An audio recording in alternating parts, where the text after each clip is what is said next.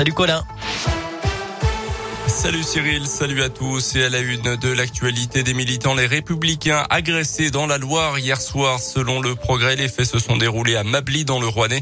Lors d'une opération collage d'affiches en faveur de la candidate Valérie Pécresse des menaces verbales et physiques ainsi qu'une dégradation du matériel. Une plainte a d'ores et déjà été déposée. Le dernier événement de ce type remonte au début du mois de décembre toujours dans la Loire. Ce soir-là une bagarre avait éclaté entre des colleurs d'affiches d'Éric Zemmour et des militants antifascistes l'agresseur présumé de la jeune Mila, toujours en garde à vue en ce moment à Lyon. L'homme est soupçonné d'avoir harcelé la jeune iséroise menacée depuis des mois sur les réseaux sociaux après avoir critiqué l'islam. C'était en janvier 2020. Il aurait également agressé sexuellement sur les berges du Rhône à Lyon ce week-end. D'après Lyon Mag, le suspect était déjà recherché par les forces de l'ordre dans une affaire de vol à la roulotte. Une enquête en ouverte par le parquet de Grenoble après la mort tragique d'une jeune adolescente allemande âgée de 12 ans dans le Vercors hier. Lors d'une rando en raquette, a fait une chute d'une centaine de mètres et n'a pas survécu. Elle se trouvait alors avec sa famille d'accueil française originaire du Puy-Dôme.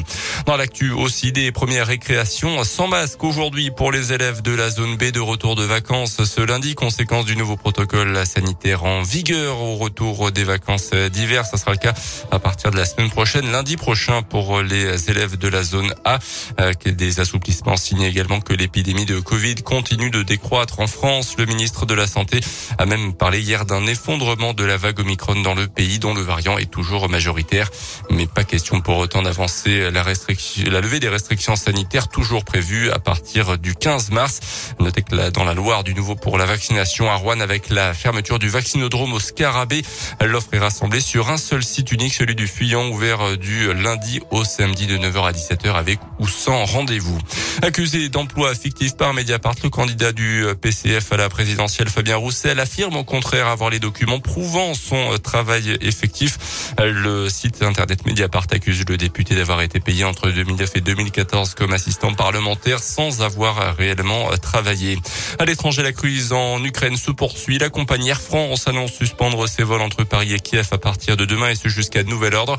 Dans le même temps, la Russie affirme qu'un poste frontière russe a été détruit par un obus ukrainien ce matin, ce que démentent les autorités ukrainiennes justement. En rugby, un bien mauvais week-end pour la SM, défaite en top 14 week-end contre la Rochelle. Et ce lundi, le club auvergnat annonce deux blessures importantes. Euh, d'abord, celle de Sébastien Bézi, victime d'une fracture du pouce. Le demi-mêlée sera absent au moins deux mois selon le club auvergnat. Et puis, mauvaise nouvelle également pour le jeune Gabin Miché qui souffre d'une rupture d'un ligament du genou gauche. Il sera éloigné des terrains pendant au moins six mois. Merci beaucoup.